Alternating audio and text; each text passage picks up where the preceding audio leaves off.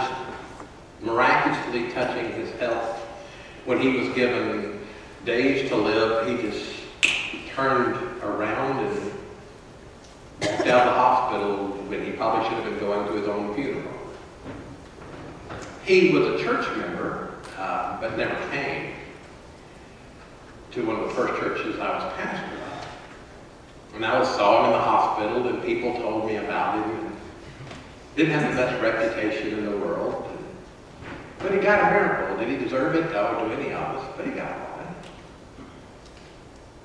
So I think they let him out on a Sunday afternoon. And we had church that Sunday night. And he came to church Sunday night talking about how he had been and what God had done and his new days ahead how he looked forward to coming to church and being active and paying God back. Guess how many times he came after him standing up on that Sunday night?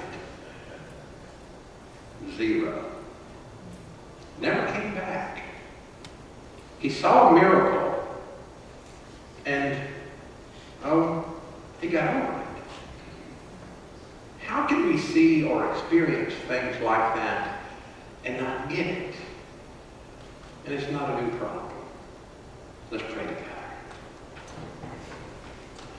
Father, we are thankful for your word. Teach us through it.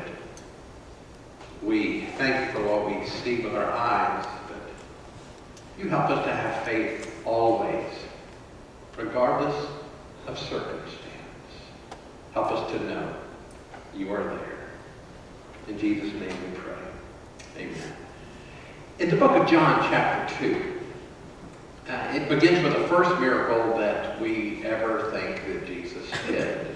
Uh, verses 1 to 10, John 2. On the third day, there was a wedding in Cana of Galilee. And the mother of Jesus was there. Jesus, his disciples, had also been invited to the wedding. And when the wine gave out, the mother of Jesus said to him, They have no wine.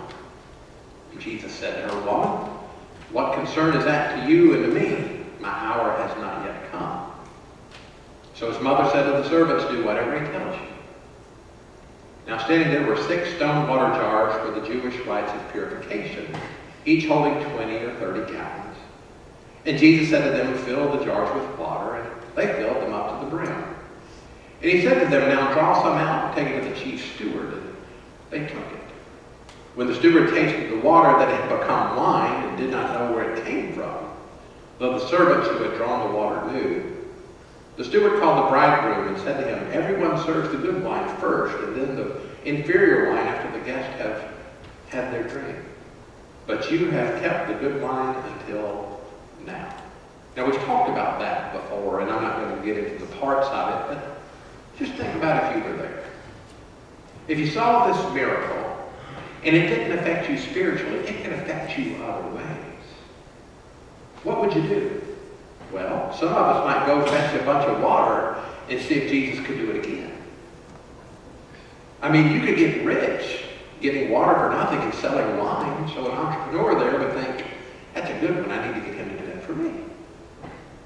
Maybe you like wine.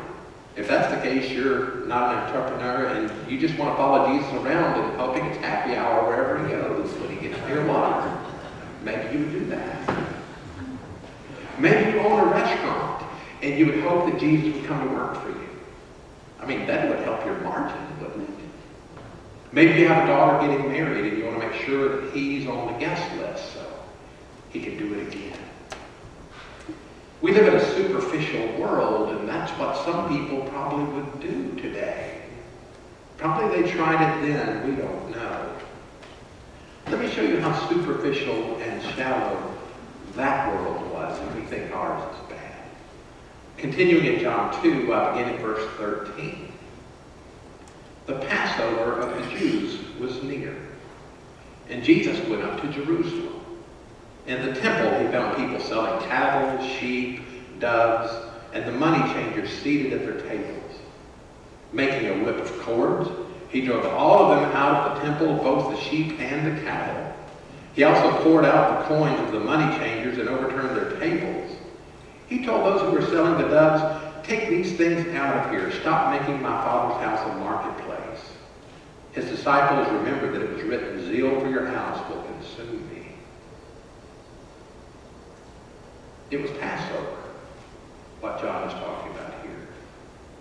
Passover, as you know, commemorates the deliverance of the Jews from slavery in Egypt when the angel of death passed over the houses where doorposts were sprinkled with the lamb's blood. Let me read it to you in Exodus 12, beginning in verse 21. Moses called for all the elders of Israel and said to them, Go select lambs for your families, slaughter the Passover lamb. Take a bunch of hyssop, dip it in the blood and that's in the basin, touch the lintel of the two doorposts with the blood in the basin. None of you shall go outside the door of your house until morning. For the Lord will pass through to strike down the Egyptians. When he sees the blood on the lintel and on the two doorposts, the Lord will pass over that door and will not allow the destroyer to enter your house to strike you down. You'll observe this rite as a perpetual ordinance for you and your children. When you come to the land that the Lord will give you as he promised, you shall keep this observance. And when your children ask you, what do you mean by this observance? You'll say, it is the Passover sacrifice to the Lord. For he passed over the houses of the Israelites in Egypt, when he struck down the Egyptians, but spared our houses. And the people bowed down and worshiped. And to this day, they still celebrate Passover. But in John chapter 2, roughly 1,400 years, give or take, after the actual Passover, it had become, well, it wasn't very meaningful to a lot of people. As we read, the temple had become a mall, if you will, and people were taking advantage of others. Uh, what our society has done with Christmas and Easter is much the same as what had happened then to Passover. People traveled from all over Israel and the Roman Empire to get to Jerusalem, and probably they're guessing a couple of million people would have been in the temple area for this event. And because you traveled, many traveled a long distance, they might not bring an animal with them. And so they would buy one. But if you brought one with you, what would very often happen, uh, because the priests were in on the action too very often, if you brought an animal to sacrifice, the priest would look at it and say, no, that was blemished. We can sell you a good one. They would take your blemished animal, sell you one, and then your blemished animal, animal was all of a sudden healed, and then sell it to the next person, and they made a little cash that way. It set Jesus off, as you know, he cleaned house. That's been a long introduction to the three verses that I really want to look at. Remember, we began with a miracle. And then we look at people who took advantage of others in the name of religion. And now we get to John chapter 2, verses 23, 24, and 25. When he was in Jerusalem during the Passover festival, many believed in his name because they saw the signs that he was doing. But Jesus, on his part, would not entrust himself to them because he knew all people and needed no one to testify about anyone, for he knew himself what was in everyone. Let me read it in the New Living Translation. It makes it a little easier. Because of the miraculous signs Jesus did in Jerusalem at the Passover celebration, many began to trust in him. But Jesus didn't trust them because he knew all about people. No one needed to tell about human nature, for he knew what was in each person's heart. What the problem is here, what's fascinating to me here, is that we see people that are having a little bit of faith or a beginning point of faith because they saw something. They saw a miracle. Let's call it sign of faith. They saw a sign, and so they thought, hmm, there might be something to that. We see it in John chapter 6, verse 2, right before Jesus feeds the 5,000. Look at John 6, 2. A large crowd kept following him because they saw the signs that he was doing for the sick. Not really his message was getting to them, but they saw some signs of people being touched, of people being healed, they'd follow. After the people were fed in John 6, look at verse 26. Very truly, I tell you, you're looking for me not because you saw signs, because you ate your fill of the loaves. So now people are following Jesus because they want to get full. They want wine, they want food, they want some kind of a show. And the problem is that these aren't believers. They're freeloaders, if that's what's happening. They aren't interested in what Jesus says. They want a free meal. Knowing that, John 2, 23 to 25 makes more sense, doesn't? Let me read it again. When he was in Jerusalem during the Passover festival, many believed in his name because they saw the signs that he was doing, the wine, the food, whatever. They saw some stuff. But Jesus, on his part, would not entrust himself to them because he knew all people.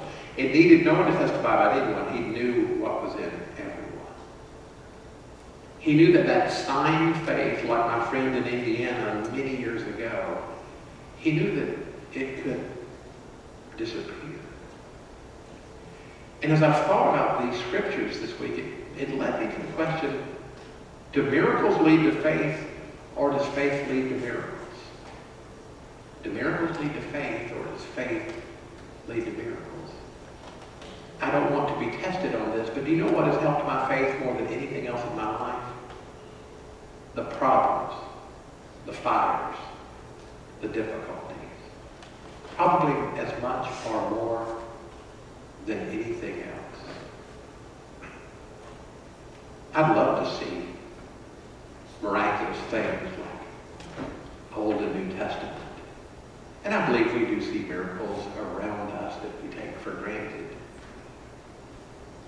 But every now and then we think, well, if he would just change that into that, do this. But Jesus has words for us that should comfort us. That we don't need to have sign faith. We need to have blind faith. Look at this in John 20, verses 26 to 29. After the resurrection, Jesus appears to the disciples. A week later, his disciples were again in the house. Thomas, doubting Thomas, was with them. And all the doors were shut, Jesus came and stood among them and said, Peace be with you. And he said to Thomas, Put your finger here, see my hands. Reach out your hand, put it in my side. Do not doubt, but believe. And Thomas answered him, My Lord and my God. And Jesus said to him, Have you believed because you have seen me? And then I think these next words are for you and for me. Blessed are those who have not seen and yet have come to believe. Blessed are those who have not seen and yet have come to believe. I think that's us. If Jesus is concerned with sign faith, and he was, I think he's impressed with blind faith. And that has to be what we have. We're called to believe blindly. We're called to believe in prayer even when our prayers aren't answered the ways we want them. We're called to believe in healing even when our loved one doesn't make it. We're called to believe in the riches of God even when we're poor. We're called to believe in forgiveness even though we are horribly guilty. We're called to believe in power even though we're so weak. And we're called to believe in heaven even in all, even when all hell breaks loose. I think God would be impressed with your faith, with your blind faith that brings you here on a Sunday morning, in spite of what has happened. That is real faith, and it's impressive. Let's pray together.